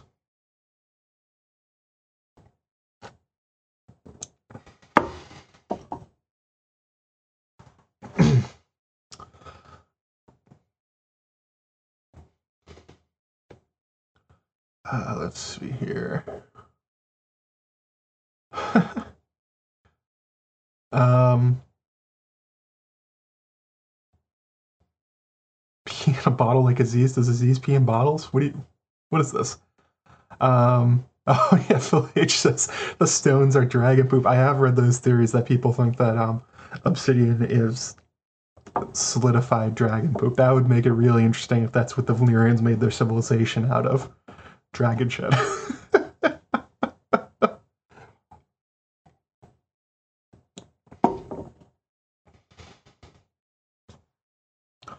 um Anna Iglesias says Sothoryos is like if Australia took steroids and then mixed with Skull Island and Dr. Moreau Island. Yeah, it's actually um, when you look at what's in Sothoryos, it's basically like H.P. Lovecraft land. There's all the same ideas, the same kind of monsters, the same sort of horrors. Um, kind of, it's in the Dream Quest to Kadath. There's a lot of similarities between what we see from Sothoryos and the world of dreams that uh, Randolph Carter walks through. So it's one of those things where George likes writing in his favorite fantasy stories as real places that don't have a lot to do with the main story. They're just kind of fun Easter eggs. Like the uh, Leng is a real place in A Song of Ice and Fire, but is a thing from Lovecraft. Um, Carcosa is in there from the uh, from the Yellow King. Uh, it seems that Qarth is very much in basically like Dune as, as like a city state positioned in a Song of Ice and Fire, that kind of thing. Um, oh, here's a, a question I skipped from um, Last Long Night comment. Uh, what exactly was the doom if Valyrians had the Vulcanians had the volcanoes under control and weren't the Valyrians and Targaryens fireproof? So it seems that the if the World of Ice and Fire is to be believed, at least in the general sense, that the source of Targaryen power is that they took 14 volcanoes and sort of harnessed them, kind of like um, magic factories almost sort of thing. This is this is gonna be another video too, we're gonna talk about Valyrian power and what forces they exploit that George likes writing about in order to create the magical effects that they did. However, they did it, however, George imagines it, he thinks that they had the 14 flames under control, and it's suggested that the Faceless Men killed the fire mages that were in charge of keeping the spells intact. Um, and when the spells broke, volcanoes, which were probably somehow kept on the edge of, of erupting, all erupted at once and destroyed the civilization. There's been other ideas that like uh, dropping a dragon egg into a volcano would be like a nuclear bomb. Okay, I think it's. I think we're supposed to see though that from the what the kindly man is telling Arya that somehow the faceless men are behind it, and um, that's sort of what the doom was. It seems to be the same with the Shy, like I was talking about, where a large volcanic eruption from a place that had dragons and seemed to use fire magic, that it's kind of like the natural world revolting, which in a way is what the others are. They're like the Weirwood first men culture taken to its max and the world revolting against it. Um, and what about the Valyrians and Targaryens being fireproof? That is basically just a Dany thing they have uh, the Targaryens and the Valyrians are less sensitive to heat and fire, but not immune. Even Dany gets burned in the pyre, uh, Khal Drogo's pyre, and her hair burns off, and um, it takes quite a while until they until her hair grows back. Like through most of Clash of Kings, I think Dany's bald, and her burns are healing. So that's supposed to be a miracle that Dany survived walking out of a gigantic inferno that could burn a body. So a volcano erupting would kill a Valyrian. Dragonfire does kill Valyrians. Dragons can kill each other, that kind of thing. So not fireproof. That's more of a thing the show um, played up. Oh hey, uh, Alicia Kingston, long time no see. Glad you could stop by tonight. Um, just in time though for uh, me wrapping up. Probably got about 10, 15 minutes left. So any questions you got, throw them into the chat. I'll we're gonna rapid fire these babies out. Um, uh, Tad Dawson sixty eight says who built the thrones of the deep ones. I'm guessing Martin thinks that there actually are deep ones. that there's the um, like some sort of old god, like a Lovecraftian old god merged human races who made it, or who knows, some sort of ancient bygone race in his world of magic.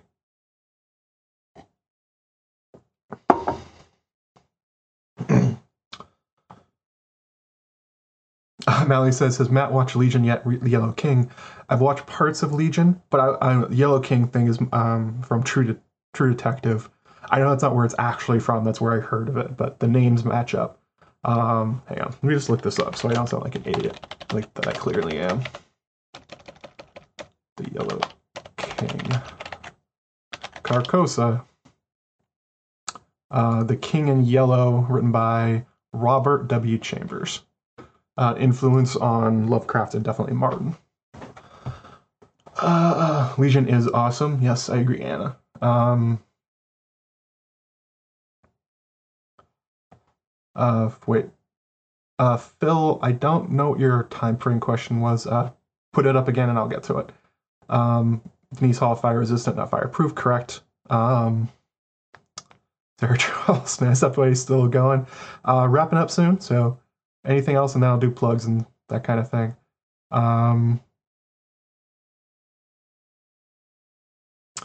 Alicia says, "Do you think Dany surviving Drogo's power was stolen blood magic from Mirri Maz Duur?" That's definitely one theory I've heard, where it's noted that while Miri is dying, she seems to be ululating, whatever, singing some kind of magic. Melisandre, when she casts magic on Ghost, it sounds like a song, Song of Ice and Fire, that kind of thing definitely could be. Um,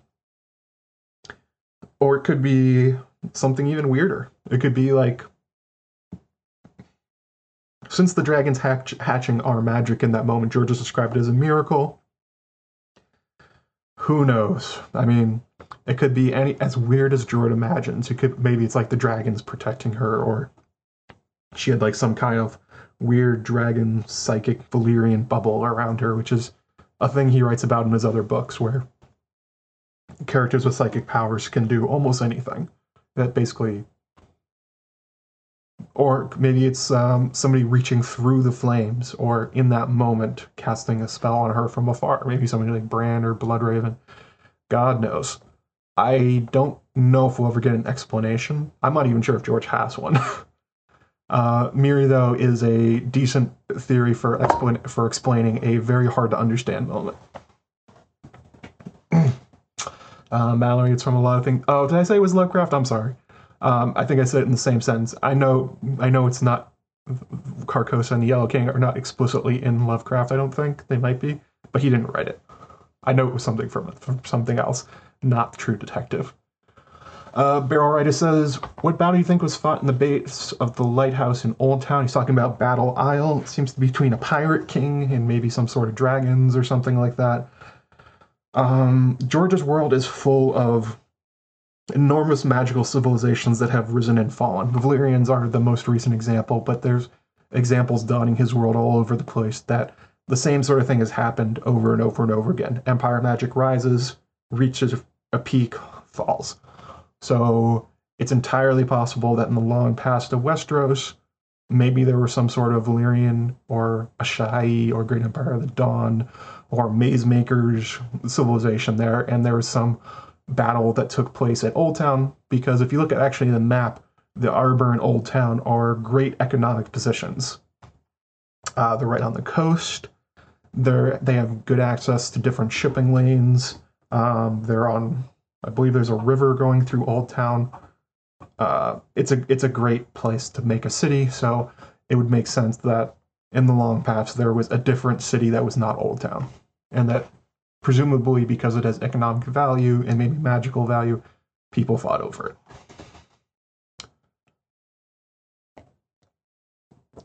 Mm. Do like that beer.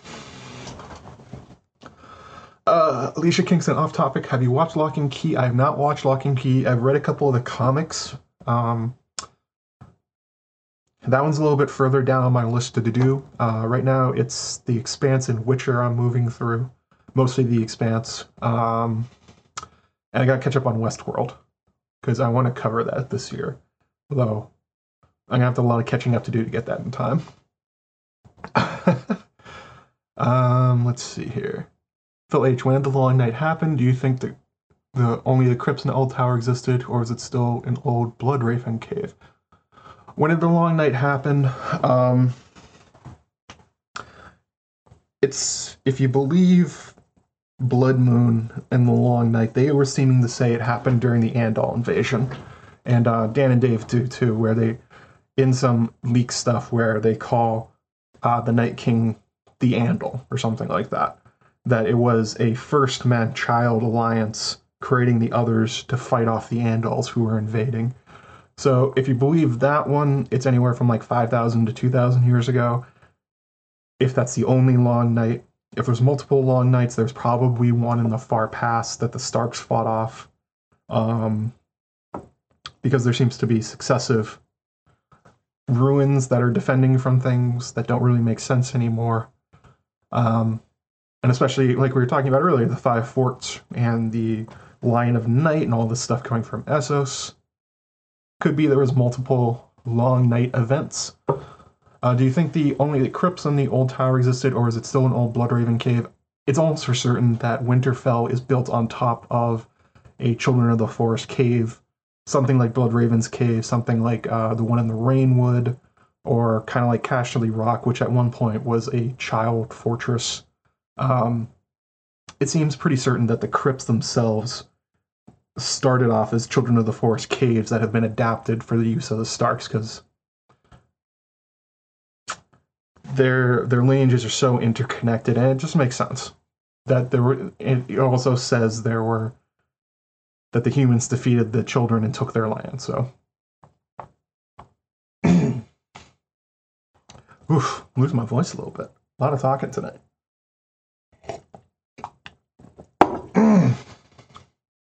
All right, let's find some more questions. Hope that answered your question, Phil. Um, Tony3483 says the Song of Madness is coming. Make sure you register to vote. Vote for Aemon and Dunk and Brienne. Um, I am commanding that. You must vote for them. They will. One of those three will win this year, or we will die trying. A Song of Madness. That's from Davos's Fingers, the great Riri podcast. Um, if you haven't listened to them, definitely check them out. I love listening to Davos Fingers. Those guys are great. Um, Matt and Scat, I think. I, I'm gonna look foolish if I say I listen to them all the time. I don't remember their names. I'm pretty sure it's Matt and Scad. I'm hoping they're not the same person, or else I'm gonna look like a dick. I may just be looking like a dick right now. Um, Dark Crystal. I don't know much about Dark Crystal. Um,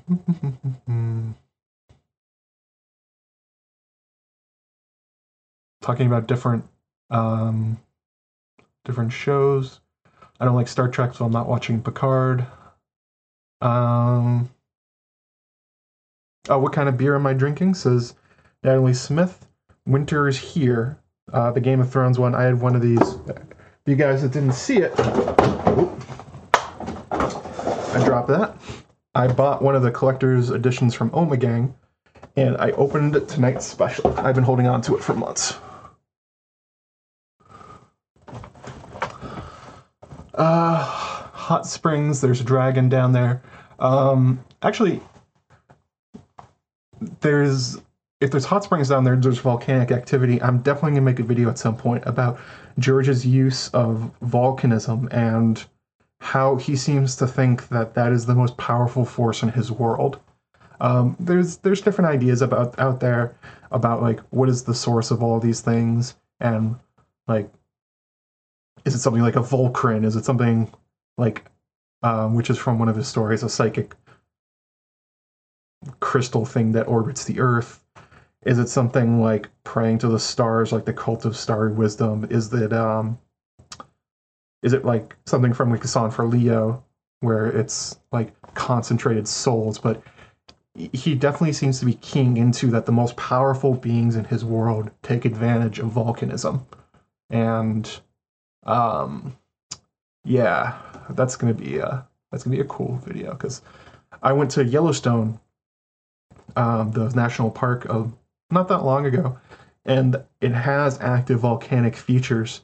And it's one of those things where you're standing around it, and I connected what I was seeing to A Song of Ice and Fire and the way Georges thinks and emphasizes volcanic activity. And it's like, yeah, I can see why he does that. This stuff is terrifying and powerful.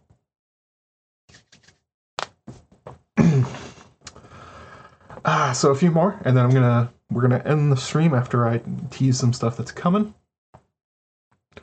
Uh, yeah, I don't know anything about Dark Crystal. I think I already said that. Uh, do you remember how Illyrio got to King's Landing? Do you think it too closely matched the description of the kitchen well at the Nightfort?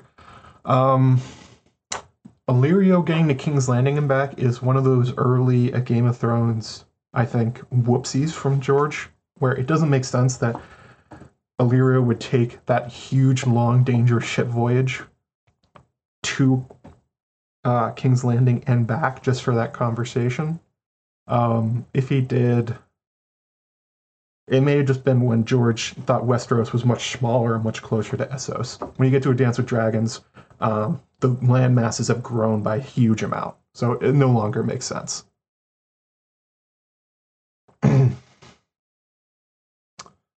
Uh, and do you think it too closely matches the description of the kitchen well at the Nightfort? Oh, you're talking about the similarities between um, the Red Keep and the Nightfort. There's definitely parallels there. Uh, the wormways, the the endless caverns, um, the idea of in, very intelligent schemers walking around in the dark in these tunnels, very similar to the Children of the Forest. Bran standing in too for that um, you could maybe see a parallel between Varys and Bran and like Samwell and Illyrio if you want to make a strained one. But yeah, I, it's if you really want to have a good time, go read the the chapter where Bran's in the Nightfort, and then read the chapter where Tyrion is walking through the underbelly of the Red Keep with uh, with Varys. They're very similar. It's really cool. Um,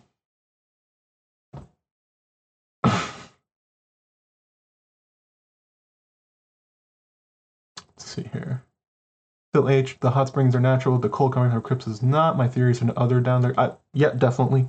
Uh, I've I've uh, theorized along similar lines too. I've wondered if the Night Queen is under there. That um, that she's imprisoned in Winterfell. If she exists, that'd be pretty cool. Um, just a few more. Uh, Barrel Writer, you're doing some collaborations with other YouTubers. Yep, I have one coming up with Ashaya from History of Westeros. That'll be the next thing coming out. Um, I'll be back on Robert's channel at some point. Um, we just need to find a topic and a time.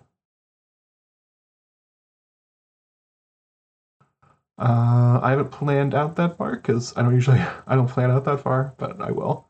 Um, Alicia Kingston says he needs a ship. Used Valyria Littlefinger's traveling service or his jetpack. Yeah, basically, Illyrio's goes way too far, way too fast. But you know, whatever. George is not going for accuracy, he's going for cool.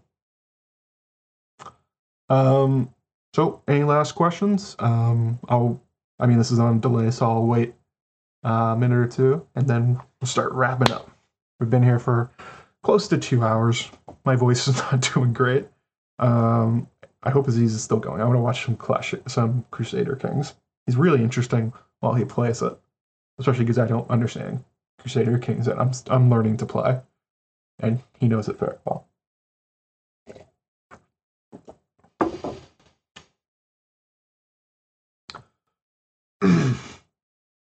oh, and there's there's one thing of the long the last long night video was like, will the seasons go back to normal? I don't think they will. That was I think that was the end of the video where I said the exploitation of magic has slowed but not stopped. Um, it would take quite an effort from Bran, who's now like the avatar of all magic and knowledge to make it go back to normal, maybe even sacrificing his own power.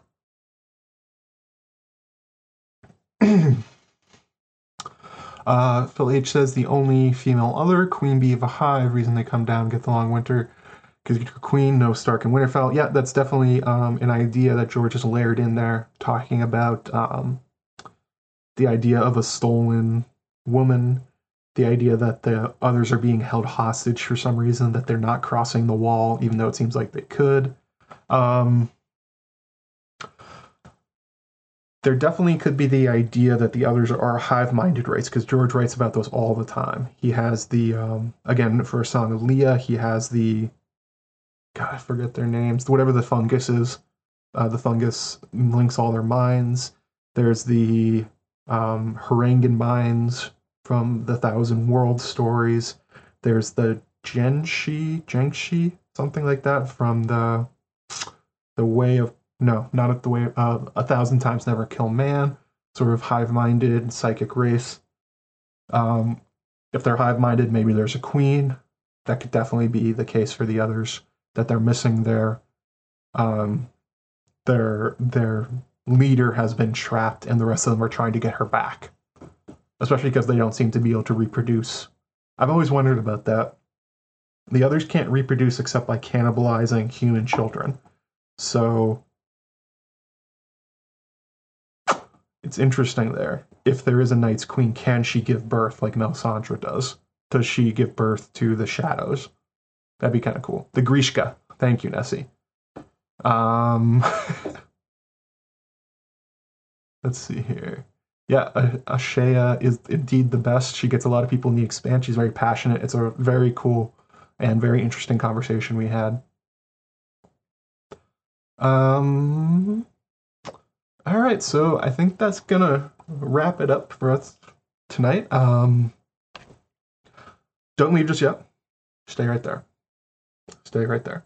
Uh, so upcoming next on the channel, I, I will not. Oh, it is the uh, aforementioned uh, collaboration with Ashaya, the History of Westeros. It will be why Game of Thrones fans should watch or read The Expanse. I haven't decided the exact title yet, but we essentially do an introduction to The Expanse uh, for season one ish. The similarities to Game of Thrones, um, things that are awesome about it, reasons you should watch it. Um, I pulled in the ex- Expanse expert I know, the most hype person. So, um, the video will be a shortened version, which will go up on the channel here for everybody. But the entire um, hour or so uh, full thing will be only on Patreon. So if you want to listen to the whole thing, in which she also gets mad at me for my Star Wars opinions, and there's a lot, there's a lot of um, nerdy background stuff and kind of banter stuff that I that I've been cutting out of the the main version that you'll only be able to hear on the Patreon version. So that'll be awesome. Um, coming up after that, um, maybe I'll there, there's a this will be less of a magical video. This will be talking about how um, fAegon or fake Aegon in the Winds of Winter will take Storm's End because it seems like he has. Uh, I came up with a theory uh, from talking with Jeff of not a cast a while back, and I think I'll make into a full video about how exactly he's going to break into Storm's End and take the castle. Um, and then so, probably something about volcanism um, something about The Witcher. I have a list of projects, uh, but those are those are the mo- those soon to come ones. What you can look forward to coming up. Uh, as usual, um, if you enjoy the content and all that stuff, support me on Patreon. It's patreon.com slash Joe Magician. Some of the mods throw some links in there. Uh, you join, you get access to our Patreon Slack. Um, if you don't know what Slack is, it's essentially like a, a private chat room kind of thing. Um, a lot of people from the chat tonight here. A bunch of my mods are in there.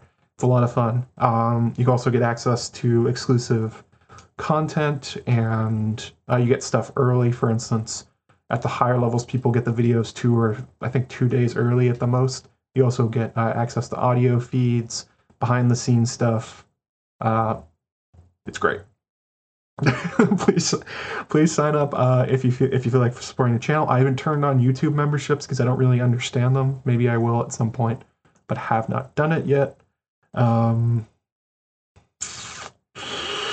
like, subscribe, slam the like button. Uh, also, by the way, okay, personal request for all you here tonight.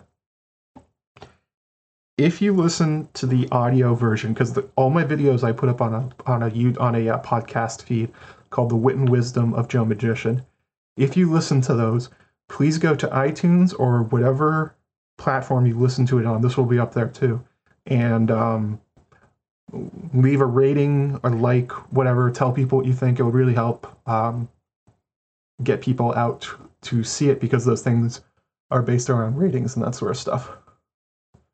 Um, so that's it. Two videos covered. Sorry, there's a long wait in between. Um, where we can go from here, definitely go to History of Westeros. Wait, hang on. Let me see if Aziz is still streaming. I hope he is. He usually plays for a long time. Yes, Aziz is still uh, streaming. I'm going to grab the link and put it in the chat. He's playing as House Blackwood Crusader Kings 2. Um, we'll do more of these more often, um, especially as I make more videos. Uh, so, yeah, thanks everybody. Have a great Friday night. Thanks for all the questions. You all were great. Uh, fandom is awesome. Oh, uh, right at the end, super chat from um, Lumina M, uh, two Canadian dollars. Thank you. I love your channel. Thank you very much. It's very kind of you. Uh, yeah, go check out Aziz. That's probably where I'm going to go. Um, y'all have a good night.